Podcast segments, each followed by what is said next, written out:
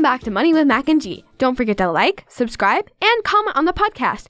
It would be like getting a Christmas present early. You got that right. So easy. And it doesn't cost you a penny. Tis the season to be giving, right? We're getting so close to the holidays, and we're deep into our festive routines. That means watching mom's Hallmark movies with awesome snow drenched scenes of Christmas, fireplaces burning, and hot chocolate where everyone falls in love at the end. Yep, lots of feel good on Hallmark, for sure. Hey, you know what else has been pretty darn feel good? I sure do. The markets! This is Mac, and these are the markets. After two weeks of losses, big bounce back and some records again with the S&P and Nasdaq, and and Apple is at an all-time high, up over 34%. We've talked about inflation due to the supply and demand. It's the highest it's been in 40 years, which is a bit scary. Normally, the government hops in and tries to slow things down. The guy who does that is Fed Chair Jerome Powell. He said inflation is real and that they are going to slowly start to mess with things. That's kind of good news rather than all at once. Agree. But there are some concerns about Omicron, the new COVID variant, and what that will do to things. But overall, the markets have been doing great on this bounce back. Completely agree. We did see Bitcoin drop over 30%. Very volatile stuff. But it is still cranking, up over 65%. Dad is super happy and dancing to all the Christmas music. We can't have friends over because it's so embarrassing, but it's good to see him happy. Definitely a huge present. Hallmark has some great movies, but there are some true classic stories out there. A visit from St. Nicholas is a personal favorite. 'Twas the night before Christmas when all through the house not a creature was stirring, not even a mouse. That is a great story, and there's so many of them out there. Like The gift of the Magi, Rudolph the Red-Nosed Reindeer, How the Grinch Stole Christmas, The Nutcracker, and we can't forget the Polar Express. Hot, hot, hot, hot chocolate. Hot, hot, hot, hot chocolate. Wait, that should have been my line. Speaking of chocolate, did you see that new Netflix show, School of Chocolate? I think we're going to binge watch the first season over vacation. Maybe we'll do that with some hot, hot, hot, hot chocolate. Besides written stories that are published, don't the great movies too? Home Alone. Kevin! A Christmas story. I triple dog dare you. It's a wonderful life. Every time a bell rings, an angel gets his wings. Die Hard. Yippee-ki-yay! Then a bad word. I know that last quote comes from Dad, but what does it mean? I don't think you should ask. Are you sure it's a Christmas movie? I'm not. I can't vouch for it, since we've never seen it. I've only seen pieces when I walk by Dad on the couch when he does his movie binge.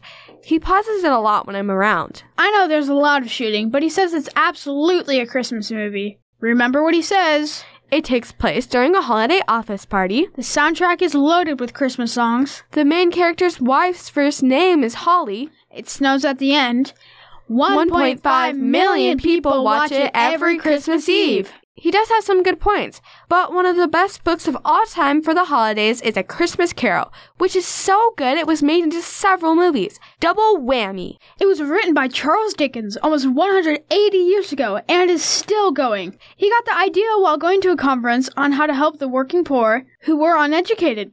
Wasn't he well off and had lots of money because of his success with titles such as David Copperfield, Great Expectations, A Tale of Two Cities, Oliver Twist? That's the interesting part. I've read he had crushing debt. When his dad went bankrupt, they took his mom, a dad, and two younger brothers to debtor's prison. That's a horrible place. I've heard many were tortured, starved, and died due to disease. Since the dad couldn't pay, the family had to. Everyone went, except Charles, who was sent to work at a blacking factory, making bottles of liquid shoe polish. Things were dirty and dangerous. Yeah, he was quoted saying it was a crazy tumble down house with rotten floors and staircase, dirty and decaying, with rats swarming down in the cellar. Yikes, I hate rats. He didn't work there long, but it left him with some mental scars. He was angry about how the poor were treated in society, the cruel fate of abandoned children, and his own unsatisfied hunger for both financial and emotional security. Wow, those are some big words. Sounds like he wanted to make a difference and be financially stable. Didn't he get the idea for the book at a conference then? Yep, the huge debt from his dad passed to the family. That's not fair. I agree, but that's how it was. What if you were thrown into prison now for bad money management? Well, many people are in prison because of some bad money decisions that they feel they can't get out of. Charles had the debt of his father and his own mistakes. Rule number one about money spend less than you make. Not a great place to be, but he actually wrote the book in six weeks. And people say it wouldn't have been written if he was in such bad financial shape and needed money. There's certainly some truth to that. He really wanted to get out of his money problems.